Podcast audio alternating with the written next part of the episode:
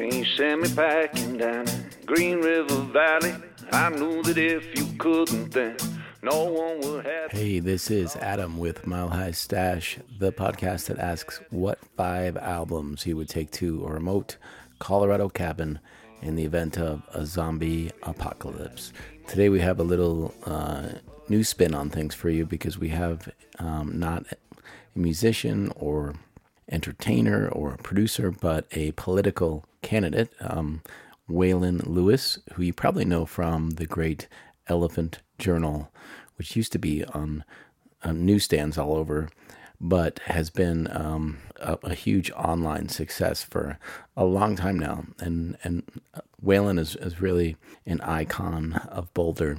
And it was great to sit down with him in my office and ask him um, his platform, his life story, and his five albums as well. Um, so I hope you enjoy that. Um, we also have a new sponsor. It's the Boulder Roots Music Project, which is a funky little independent nonprofit, you know, that has concerts and, and other music related um, events. And actually, I am playing drums with Rolling Harvest at the Roots Music Project on Friday, December 8th. And, and it, it's always fun to play a gig there. Um, thanks for listening, and I hope you en- enjoy my conversation with Waylon Lewis. And, and also, if you can, please remember to review Mile High Stash on Apple Podcasts or really anywhere you listen to stuff. I will talk with you on the flip side of my conversation with Waylon Lewis, who is running for Boulder City Council. Um, the election is November 7th, but mail in voting is going to start way before that.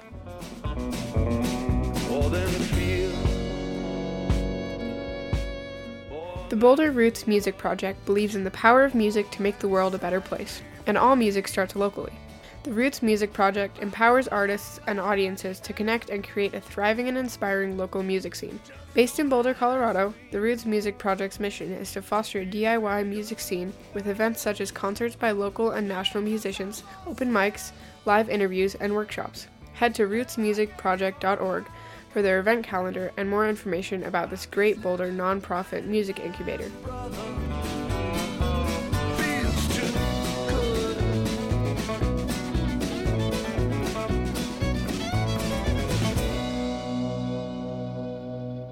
Waylon Lewis, you are originally from here, right?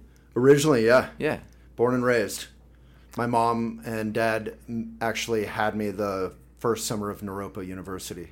Wow. 1974. I was mm-hmm. born on mm-hmm. the break, the day off between the two sessions. Very Yeah. thoughtfully of me, I think. So I'm guessing you were you were baptized by Allen Ginsberg, Yeah, pretty much. William Burroughs. Hopefully not Burroughs. Yeah. Hopefully Ginsberg or someone. Yeah. Burroughs had a tendency to involve shooting and guns. Did you Yeah. go to Horizons?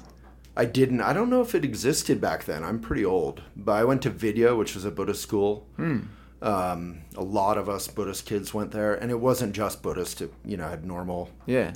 kids in it. But I also went to public schools mostly. Other than that, like uh, Whittier. Yeah.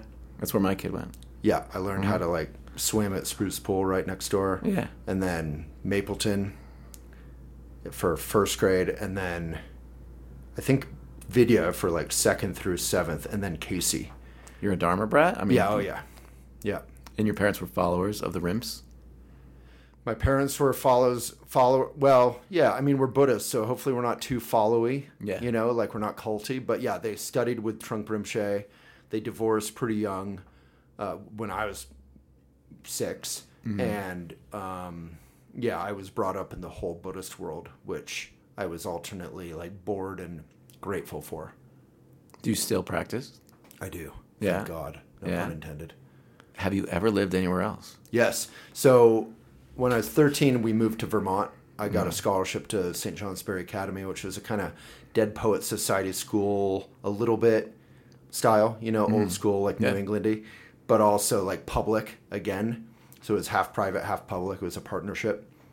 So I rode the bus with all the like, you know, hicks and Mm. flannel sh- shirt wearing huge guys who wanted to kick my ass because I was a little sweet Buddhist kid. They're Mm. like, we hear you barbecued your teacher, meaning cremated. Like, we're gonna Oh, kick your yeah. ass on the school bus, and then I'd finally get off the school bus and be in this like the opposite, like this preppy, Yeah. fancy world. And then I went to Boston University, lived in Boston for a long time, Uh-huh. and still miss it. Still miss Vermont, and um, and then moved back here kind of accidentally. I would always come out here every summer Mm-hmm. with like three hundred bucks in my account, and like do a Buddhist retreat Yeah. all summer up at Shambhala Mountain Center, Yeah. now Drala Mountain Center Yeah. and uh, you know work study so it was free so you're working and you get food and rent Yeah. and like a little stipend like $30 a month or something and then i'd study buddhism study the hell out of it i loved it and i needed it and then i'd go back to boston What are your feelings on the state of? Uh, I mean, there's a split now because there are people Oh, yeah. who want it to be Shambhala and there are people who want it to be Drala. which the Drala Mountain Center. Yeah. Oh, I don't know about that split. I know about the Shambhala split with the Sakyong. Yeah, stuff. that's what I'm talking about. Oh, okay. Some people are still with him, and some people are like, he's Voldemort. Yeah, no, I'm as usual. I'm like in an uncomfortable position where I am not in the middle per se, but I mm-hmm. don't hate him. Yeah. Hurt people, hurt people. But I was very early and very clear with my publication, Elephant Journal. I did Yeah. videos, and people on both sides got mad at me, Yeah. which sometimes means you're in a good place. Yeah, but that's a good sign. yeah, I basically said, look, we should split with the Sakyong. You know, we can't have sexual assault Mm-hmm. at the top, of, or ideally anywhere, Yeah. but certainly not at the top with your teacher. But at the same time, like, our lineage, our history is full of messed up people Mm. who practice meditation and dharma and wake up and are kind and to themselves and others. Mm. Yeah. Like Milarepa killed 10 people or something. Um, hopefully, we're not encouraging that, but you know. Anyway, I said we should split with him, and we have, which I'm really happy about. But I also don't hate him. I mean, I knew he was my teacher. I knew him and loved him, and we always knew he was fallible. Yeah. Buddhism isn't about worshiping a god. Yeah. we're yeah, all yeah, fucked yeah. up. All excuse me. I don't know if we can swear. I'll swear as much as you want. All right. We're all fucked up. And, you know, Maitri, loving kindness, is the practice of making friends with our own neurosis. And Mm. Through that, you have empathy. Oh, I'm insecure. I'm arrogant. I'm neurotic, whatever. For other people are insecure, arrogant, neurotic, or whatever. Yeah. And then it's compassion. That's Mahayana. Yeah. Service. That's why I'm getting into some service, hopefully. So Trungpa Rinpoche passed away when you were like 10 or 12, yeah. Do you I remember? remember the phone call, yeah. Remember meeting him? Oh yeah, many times. Yeah. Oh yeah. I took uh, Bodhisattva vows with him, which is like the second rank of. Yeah. I know you know probably, but Well, it's a Beastie Boys song. That's how I knew it growing up. there we go. Yeah, yeah. Adam Yauch. Yeah. Yeah. Uh, love the Beastie Boys. Love free Tibet concerts. Miss Yeah. those. Yeah. And um, love the Bodhisattva vows. Love Trungpa Rinpoche. He was also imperfect. You know. Yeah. Wildly imperfect. Crazy wisdom. Yeah, infamously imperfect. Difference with him is, I think, for the most part, he was very transparent and open about it. Well, I mean, there's a documentary about him uh, called Crazy Wisdom that I really like, and it kind of talks about how, whether you buy into it or not, that he was trying to be a bad example. He was trying to say, Mm. "Don't be like this." Well, he you know. explicitly said that, but I, Yeah, I think, yeah.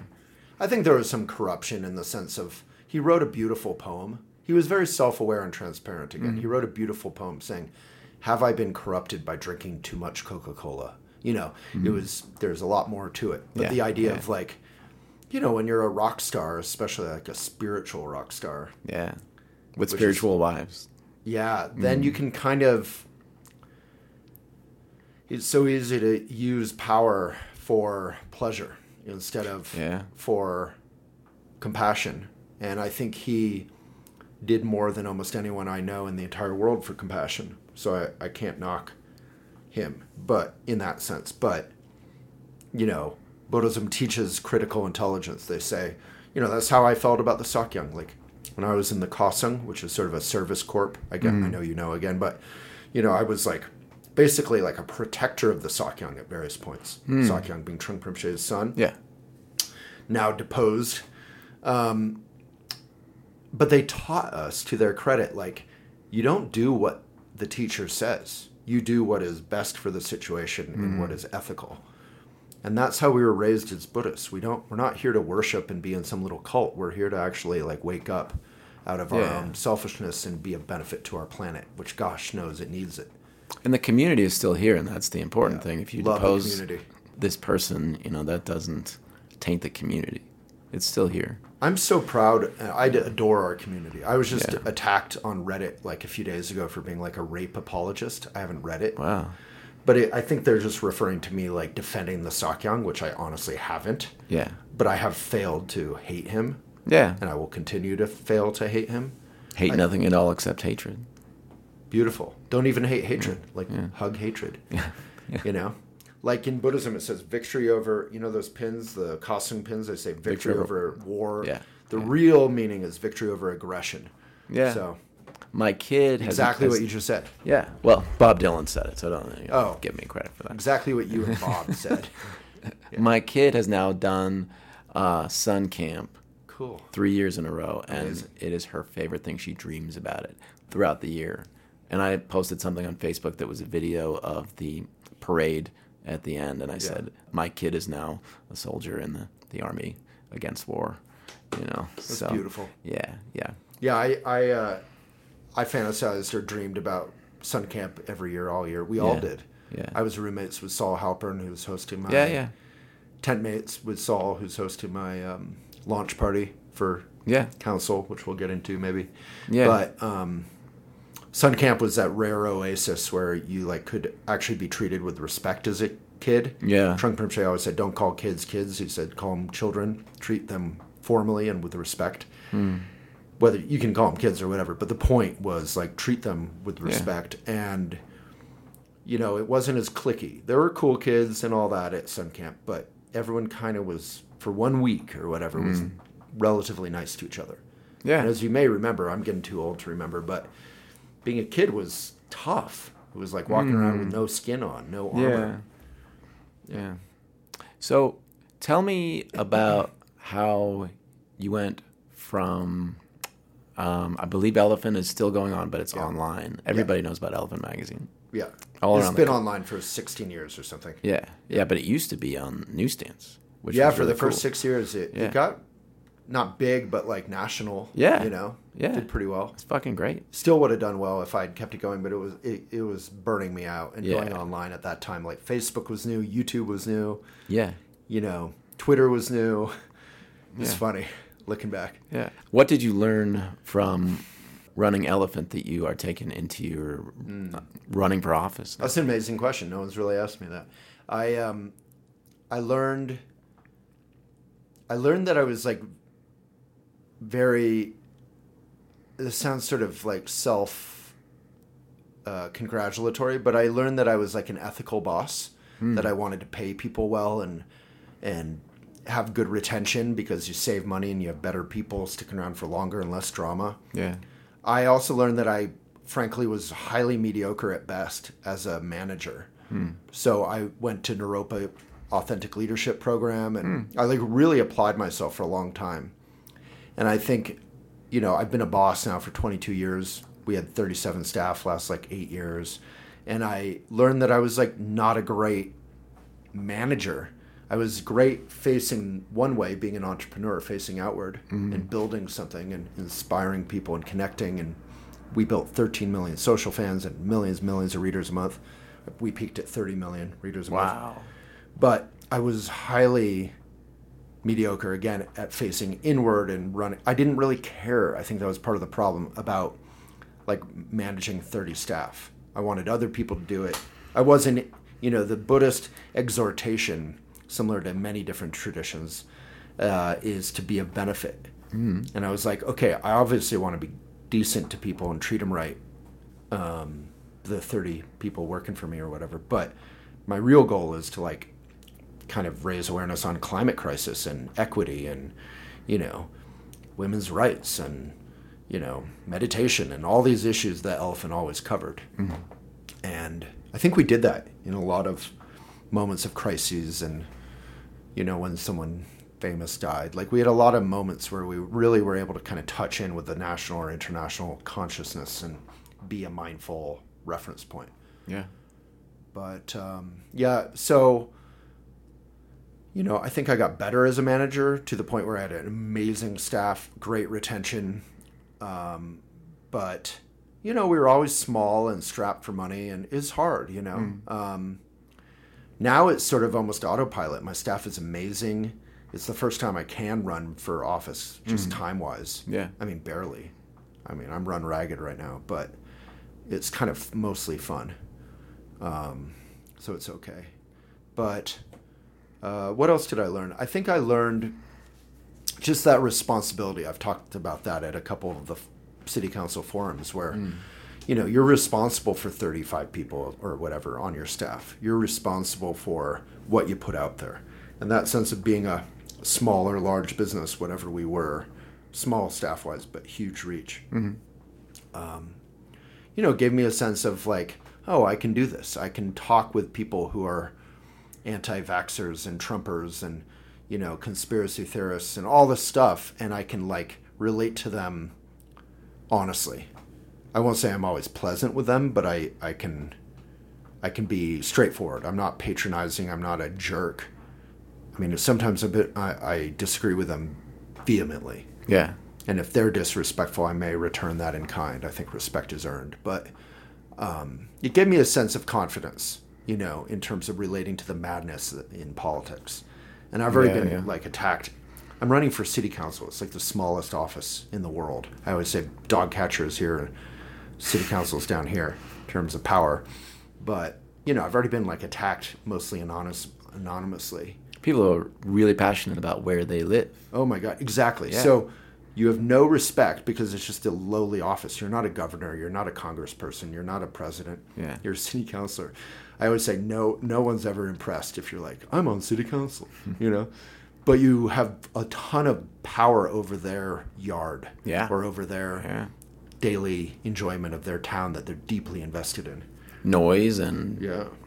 dogs, all, Safety all kind of small stuff. Marshall fires and you Yeah. know everything. Yeah. King Sooper shooting. Every Yeah. macro and micro issue is, and you're right there. You're also not far away from them in Washington D.C. or even Denver. Mm-hmm. You know, like you're at you're at King Soopers shopping. Yeah. You're Yeah. at the farmers market. You're at.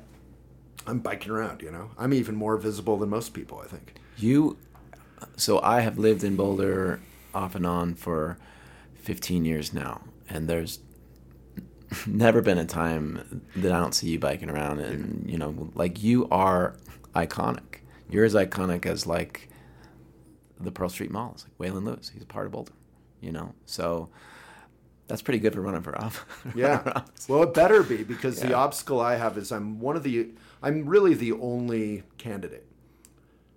There may be a few candidates who don't have a realistic chance to win. I'm the only like front runner Uh-huh. Yeah. who is independent. There's like basically two Oh. big slates and a bunch of other groups. And I may get support from a lot of groups. I have tons of endorsements from, you know, really amazing people in this world, this world of Boulder and politics and stuff. But you aren't, you know, a, the I'm- candidate of Plan Boulder or Exactly. the candidate of. That's why, like, I don't know if we can say, but your friend over here said, Yeah. he said, I disagree with you on some stuff, but I like where you're coming from. Something Yeah. like that. Yeah.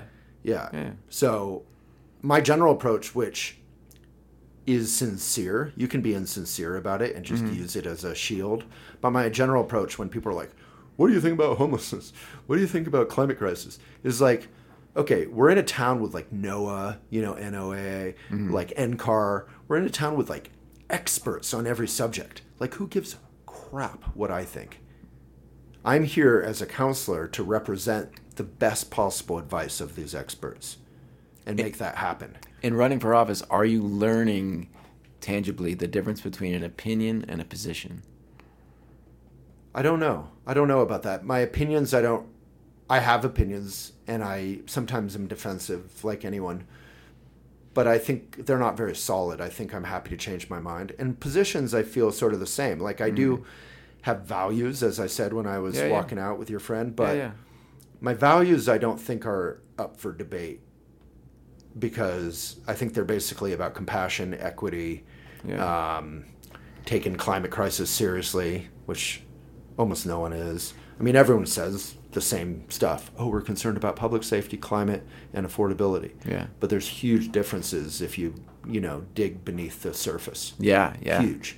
I went for a walk with one of the two mayor candidates, and who we were just talking about, and uh, he or she said, "Oh, it'd be great if you you were on council to have someone uh, you know passionate about the climate stuff." That's I think a quote, like you know, meaning out of nine councilors, there's no one who's like really fired up about it. No pun intended. I'm Yeah. super fired up about it. What do we do in, in Boulder in, in terms of fighting climate change and being um, environmentalists? I don't, I don't really have Yeah. the I think answer to that question. two things. I think one, you know, think locally, inspire globally. You know, the old Yeah. bumper sticker. Yeah, but I'm I'm saying what are we doing? What's actually Yeah. happening here? And Well, I- but to be yeah, specific, yeah, so yeah, like, yeah. what can we do locally? What can we do? What can we do locally? And Yeah. there's a lot, and it's actually super urgent. The fact that it's not done should keep everyone up at night. Yeah. Like we are sitting ducks. Boulder, if Yeah. nothing changes, Boulder will burn in the next five or ten years. Yeah. like a huge swath of historic Boulder or Boulder out East Boulder. You know, Marshall Fire has already burned a thousand homes. This is not theoretical. yeah. Yeah. So it's a matter of time. You know, I in my bedroom I can see the Flagstaff uh, parking thing. I mean, it's really far away. But one one year, someone flicked a cigarette or whatever. You know, we don't know what it was, but it was right off the Flagstaff lookout where the cars park, Yeah. and people look out at the stars. And a fire started there and went. I could see it from my Yeah. bedroom, and then you saw, and the fire, all these flashlights, and they're fighting it, and it was small still, and they got it back yeah. but it's just a matter of time. So locally, what can we do? Fire mitigation. I met with the fire folks last night. Um, we met from six to ten last night with the city staff. Really fun. 10 p.m. meeting. Um, but they said the same thing, and that's where I'm like, okay, experts. Listen to experts. Yeah. Um, you know, we have eight foot tall wooden, dry wooden fences connecting every house Yep. just about in Boulder.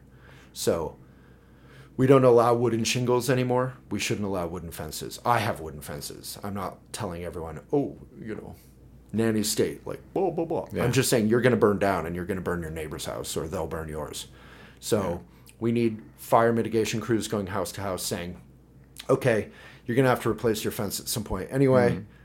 Um, here's we'll pay for half of it if you replace it with stucco or a cheap chain link metal fence. Doesn't have to be expensive or brick or stone or the thin metal. You know those sort of modern Yeah. fences Yeah, that yeah. are just thin panels of tin or whatever they are.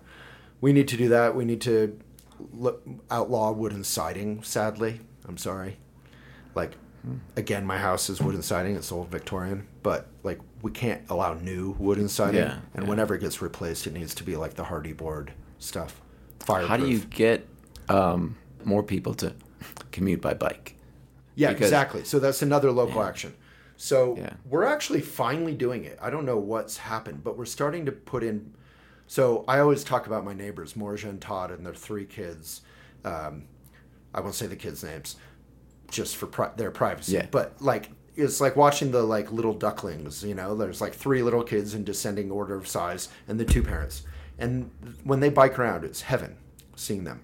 They moved here from Boston, actually, like I don't know, mm. five, ten years ago, and they're the best neighbors ever. How often are they on their bike? Once every couple months. Why?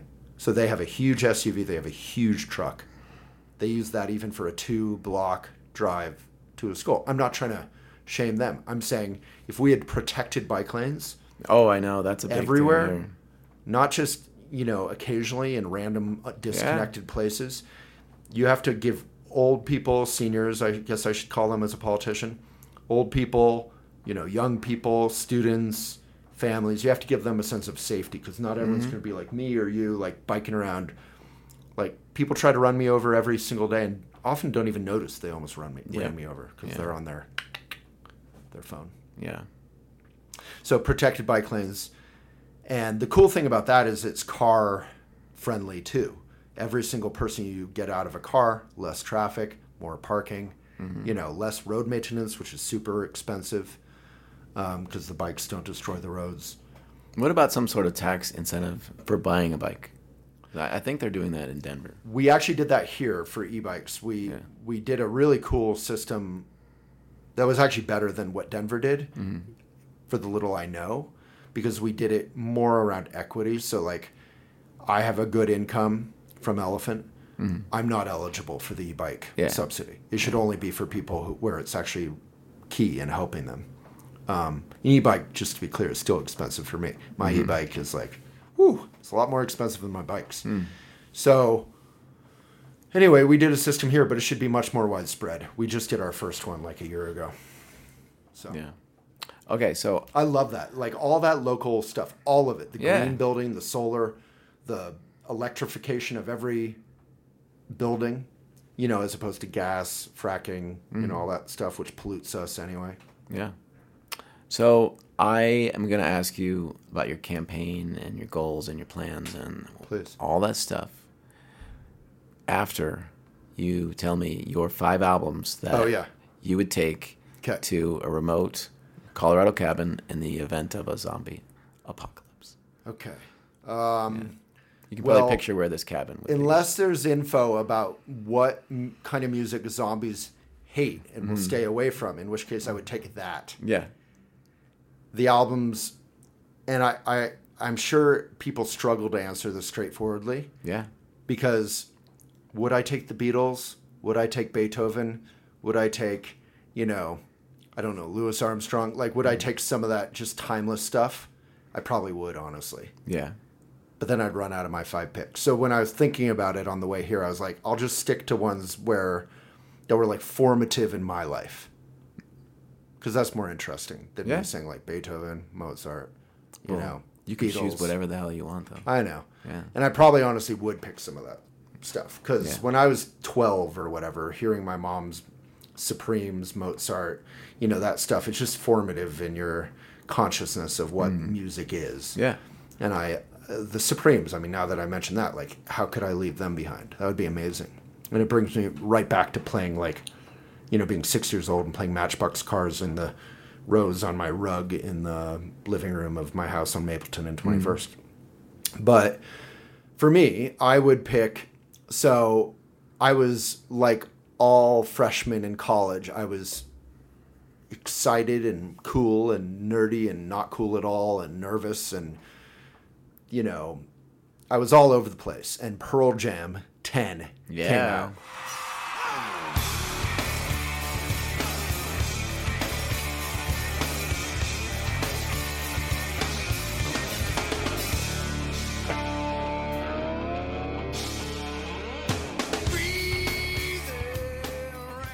So it, it came out uh, 32 years ago uh, last uh, Saturday.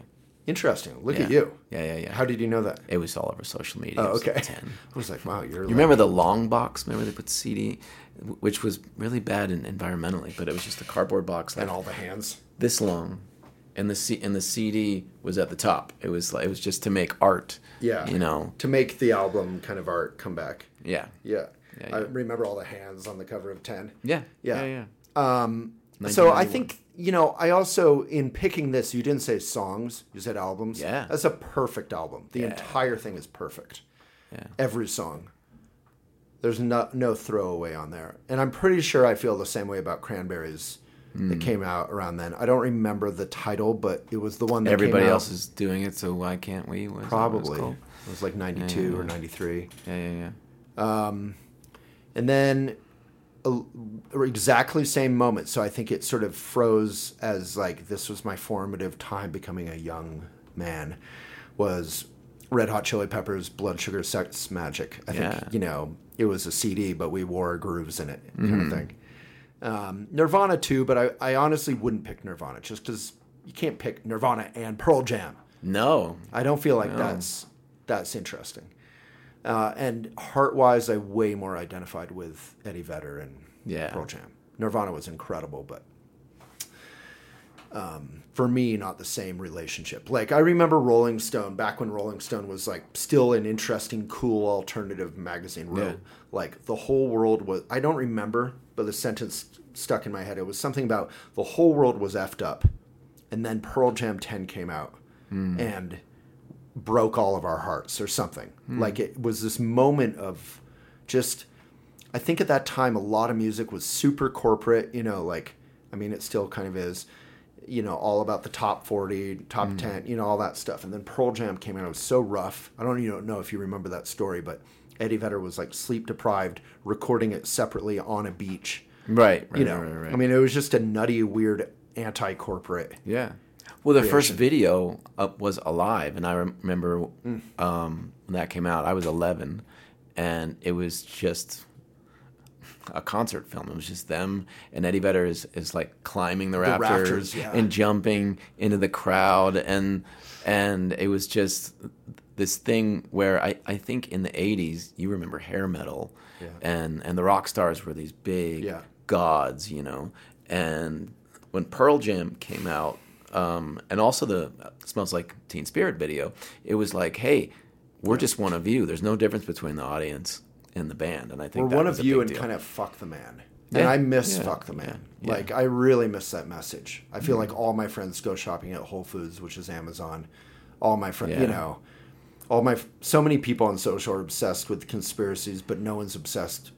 Not enough people are obsessed with climate crisis, which is a conspiracy in the open to destroy the entire planet Yeah. for short term profits. Well, just posting something on Facebook is not an action. I, I think a lot of people confuse saying something in a social media post with like doing something that would be an, an example for everybody else. And I think it's because we're busy and we're sort of broke, and the man keeps us a little busy and broke. You know, mm. like the inequality in our economy forces a lot of people to keep their head down, and when they have a few moments, they just want to relax and rest.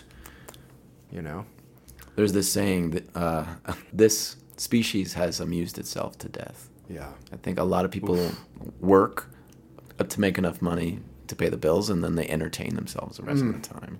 yeah. So I think the next album to that, like albums Wait, that wait, wait, rise wait, wait. above. I do have a question for you. Oh, please. Did you see Pearl Jam at the Glenn Miller Ballroom when they played here? No.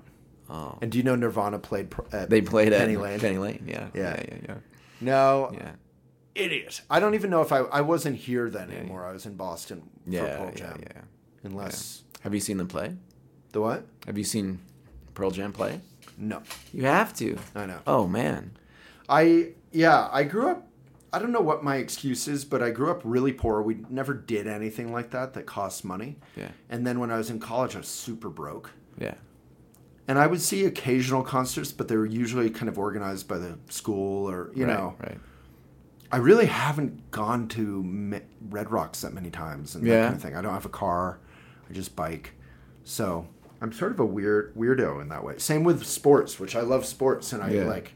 How many games have I gone to? Like, oh yeah, we were talking about that. I think for a while, like Yeah, a handful ever. Well, it's going to be more expensive to go to Nuggets games now, so it'll be tough. That's what happened with the Avs. Is like you could go for like ten or twenty bucks, and then they want a cup. And And now everyone knows Ah, about the anymore. Nuggets.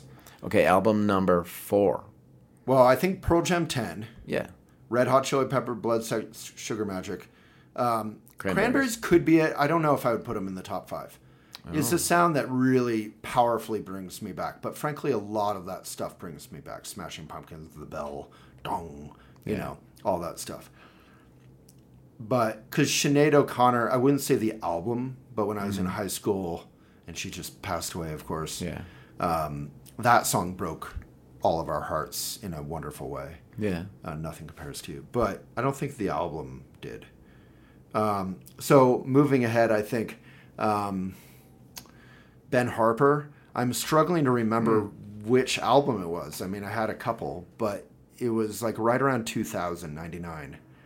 One with "I'm Gonna Burn One Down." Yeah, Yeah. I think so. Yeah, I mean. I obviously know that song, Yeah. but um, so I'd have to look at, up which album. But it was 1999, 2000. I did see him in concert. yeah. I actually not only saw him in concert, I was wearing a, at the time, very cool red cowboy hat, mm. and it was in the Boulder Theater, and he was all cowboyed up. He always is, and he saw me in the middle of the show, and he was like, "Hey, man, I love your hat." And I like my reaction was like kind of funny in the moment. I stood up and I was just so excited that he had like had acknowledged me. I turned toward the crowd and went rah, and everyone went wah, and it was just a great moment. And then I like, I don't know how it happened. He either asked for it or I offered it, but I threw it onto stage and he wore it on top of his Oh, fro. wow. I mean, it didn't fit. Yeah. it was on his fro Yeah. up here for a while. That's awesome. I don't remember. I think he threw it back at some point. That's a great memory. Yeah, it was cool. And you know, I genuinely, again, in that genuine heart way, hmm. Ben Harper just, I felt like the way he used his voice mm-hmm. was on the one hand very Buddhist in the sense of, or a poet, or a mm. he just everything. It was incredibly like Kerouac, who was one of my favorite writers. He's very in touch with every nuance of his voice as it came out, Yeah. like a trumpet trumpeter, like Louis Armstrong. Um, and it was very genuine, very raw, and very hmm. fun, very powerful, kind of all over the place, depending on the song. Yeah. So if you haven't seen it, you should look up on YouTube Ben Harper sitting in with Pearl Jam. I think it's I have awesome. seen some of that. I have. It's like that's a dream It's for so me. good. Oh my god. It's really bluesy, you know, because Pearl Jam's not really bluesy, and then all of a sudden, you know, he's playing guitar with them, and it's, it's fantastic. No, I have seen some of that over the years. I, I wouldn't mind seeing more. Okay, um, your your fifth and final Okay. zombie apocalypse album. Um, so I think this one is not heartfelt at all for me. Who I was looking at it up as I sat down. It's Franz Ferdinand. Oh yeah, yeah, Um, yeah, yeah. I forget the name of the album because I frankly never knew it. I just listened to the album eight thousand times. But it, this, you know, it dates me again because it was the first time everything was in my like iTunes, and I didn't listen to it by the name of the album. But it was right, right. right. This is what Take Me Out. yeah. Yeah. and it was the one with the lady with the megaphone, Yeah, the kind of like yeah. Mm. propaganda art. But I don't remember what she was yelling in the megaphone. But that was the cover. Yeah. Anyway, that album, I think as I emerged from being, and I'm still like, you know, vulnerable and kind of sweet and all that from the Buddhist world or Kerouac, you know, I'm going through it again, like just getting attacked running for city council. I'm like, just, I'm like, oh, it hurts, you know? Um, and people are telling me to toughen up, some people, and I'm like, I don't know if that's my way. I just don't know if we Buddhists are supposed to be kind of brokenhearted and open, but also strong back at the yeah, same time yeah, yeah. and sane and grounded, not lost in our neurosis, but like vulnerable. And I think that'll be my path. But I think as I got more popular in Boulder, you know, you said iconic at some point. Like when I came back to Boulder in in '99, first couple years I was working, I was running around, and being young and having a good time with my friends. But at some point, I don't really know. It probably gradually just started. I think around when I started Elephant, probably mostly. But suddenly, it was first time in my life. I felt like for many years really popular. Like not not in a necessarily meaningful way, but it's not meaningless either. Like I'd go around town and there was this sense of community and Yeah. warmth everywhere I went. And I'd sit down for lunch and 10 people would say hi and whoever Mm-hmm. I'm having lunch with would be like, "Oh, you're the mayor of Boulder." And people would say that for like Right. 20 years. And I think Franz Ferdinand captured that moment for Hmm. me because they're incredibly if you know them, they're incredibly like ridiculous and kind of full of themselves and they have this full I think they're Scottish, right? yeah, this full yeah, yeah. voice and Yeah, just this kind of humor and this kind of like strut Yeah. and rhythm and joy and attitude and so unlike Ben Harper, unlike I mean Red Hot has a lot of that. But unlike Pearl Jam, and Pearl Jam was kick ass, but so heartfelt always. yeah. And I think Franz Ferdinand just was like so delightful and full of themselves in a fun way. Yeah. Like at the time Colbert was becoming very famous, Stephen Mm-hmm. Colbert. And he was playing that right wing guy, you know, his character. Colbert Report. Yeah, Mm-hmm. and he had that same sense of positive ego where he made fun of himself, Mm-hmm. but he had fun with building himself up. He was like, "I'm a genius," you know, Mm-hmm. "I'm a blah blah." blah. So there was that sort of, and I think for me coming out of the Buddhist thing, which is like, don't be full of yourself, you know, don't be proud of anything. Like, Mm. there's a real misconception in growing up Buddhist where you have to almost be embarrassed of yourself because you're trying to stay away from being egotistical all the time Yeah, yeah. but Franz Ferdinand and Stephen Colbert and maybe other influences, but they were so full of themselves, but in with full awareness and humor and Yeah. just strutting and fun. They're just badass, and uh, I think that was helpful for me and fun. So you don't have a mohawk and uh, tattoos and things like this, but I consider you punk rock because punk rock is supposed to be a- about being unique and and super local, like really caring about you know making the place that you live better from the inside, and also the fact that you're so open-hearted. Every every room that you walk into, you know, you're just authentic. You know, Thank you. That's, That's punk rock.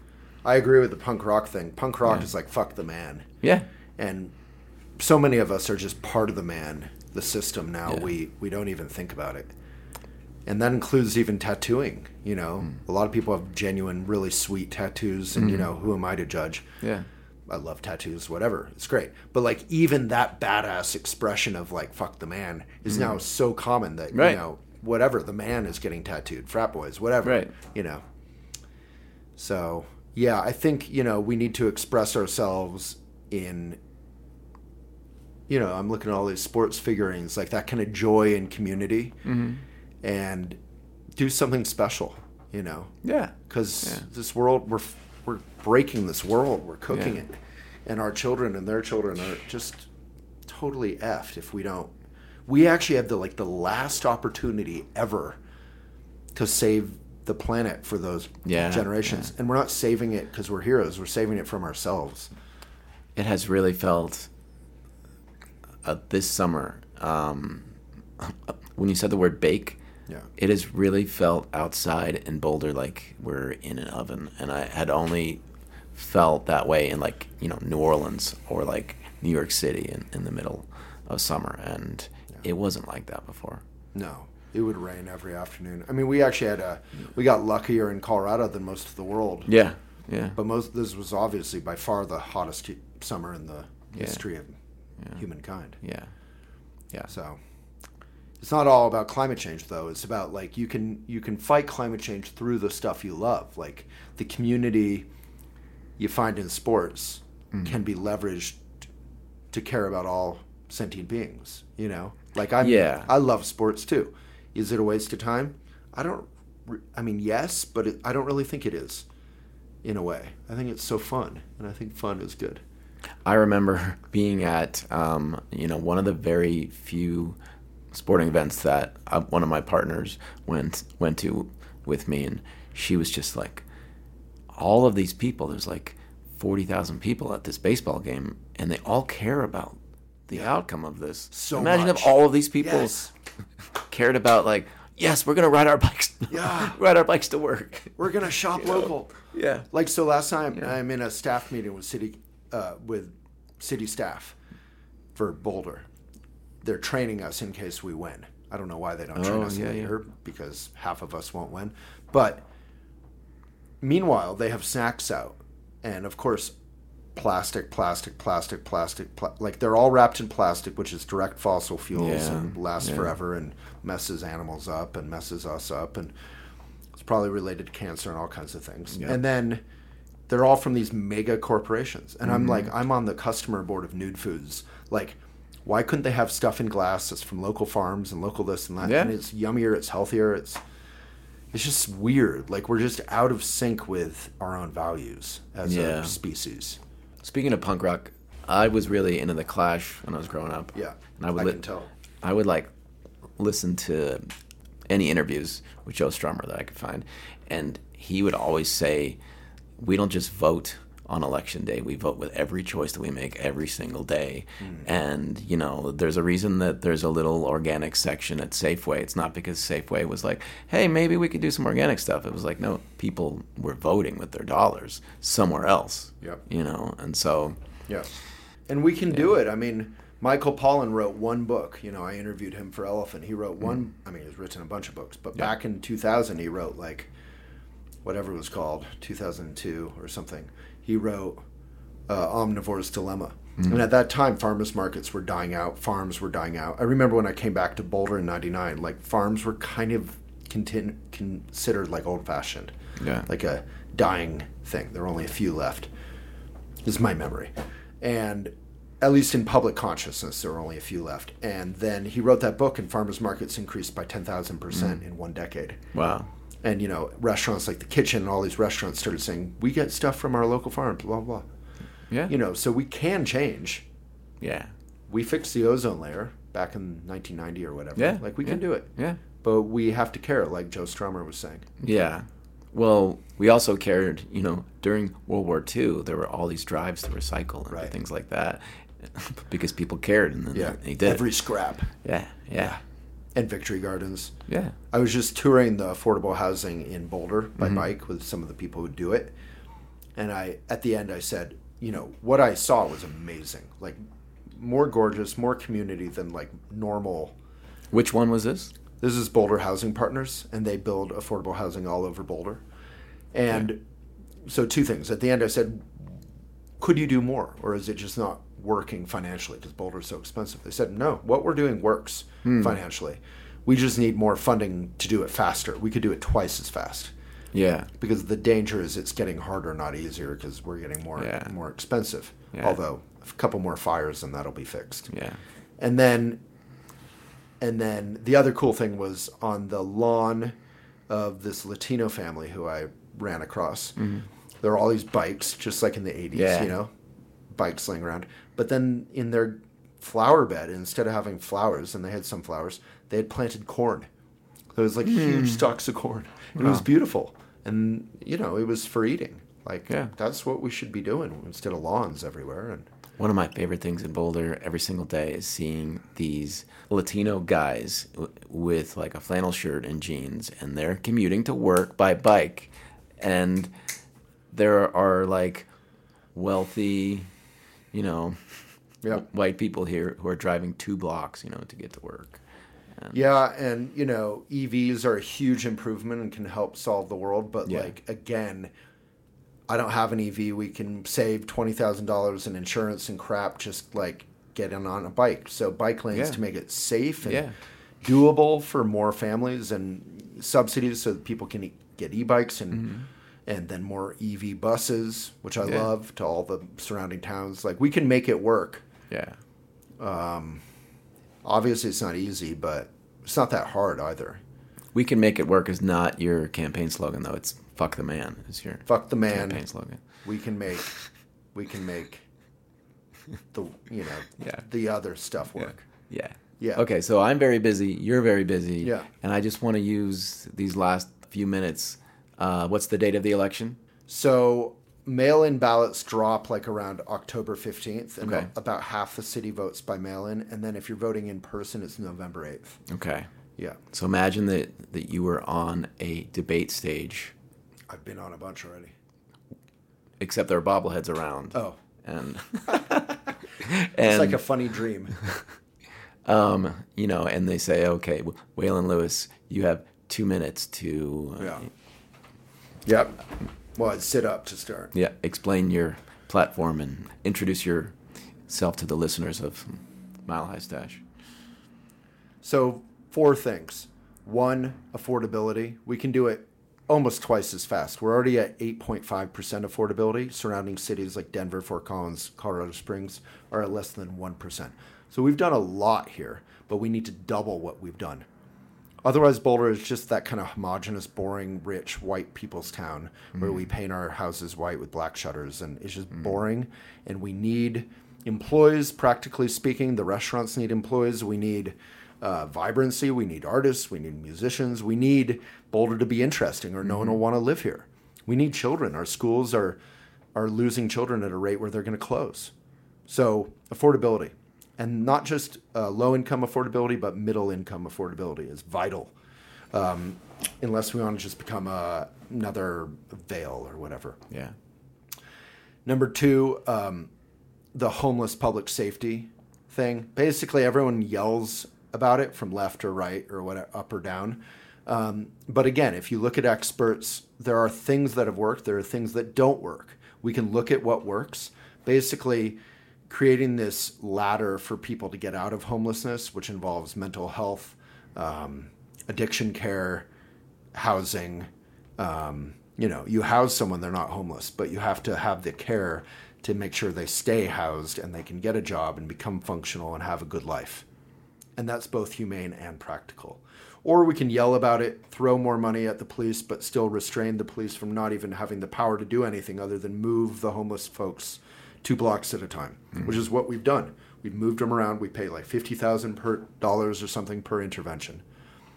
Um, it's insanely expensive. It, you're hurting the homeless people's lives, making them even more desperate, which isn't good for public safety. And you're not solving anything if you just move them two blocks. You're destroying the creek path, all that. Yeah. So that's a case where you know we can we can and have to work together. And everyone says work together, kumbaya, but no one does it. There's two sides in Boulder. They yell at each other. The only way they get anything done, usually, not always, is to beat the other side. You know, to outvote them. I'm the only independent, so that's my fourth thing. I'll get to number 3 real quick. But my fourth is that I can actually work with my public uh, platform to kind of, if I can win, without the support of a slate, and I think I can, is to bring those two together and, and involve the public in a lot of decisions, get the word out so that the public is making noise in a, in a productive, constructive way. And we can actually make some progress faster on every front. And then number three, which is really my number one, is climate crisis, which is fire mitigation, flood mitigation, bike lanes, affordability. You know, if people can afford to live here, they're not commuting. If they have to commute, they're on an EV bus or they're biking on a subsidized e-bike or a bike in a protected bike lane. You know, making it work. Um, electrification of every building in Boulder with subsidies. We already have those subsidies to help people pay for it instead of you know continuing the fracking and indoor air pollution is like worse than outdoor air pollution on almost every single day of the year because of gas basically Yeah, yeah. so that's it and you know the fourth which i touched on is i'm running in the hardest way possible i'm like the salmon swimming upstream hopefully not caught by the bear and I need public support. People often are saying, "Hey, man, good luck," you know, and I say, "I don't need luck. I need you. I need you to like actually do something, something. Yard sign, podcast, you know, donate, um, you know, obviously vote, uh, spread the word, share share something on social media, or talk to your friends because I'm a front runner. I think I'm one of top two front runners right now, but there's other candidates running, frankly, really strong campaigns, and I mm-hmm. really like some of them and there's really only three or four slots. So Yeah. for me to win, you know, I kind of have to. I need support. It's not, I you know, because the slates are right now are putting yard signs up all over Boulder. They mm. have newsletters with ten thousand subscribers in a hundred thousand person town. Yeah. like I need support. So that's it. Yeah, man. Good luck, and uh, thank you so much for doing this.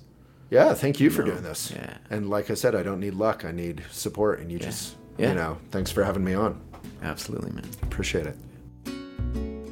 I'll give you another hour, then I gotta run, I gotta fly away.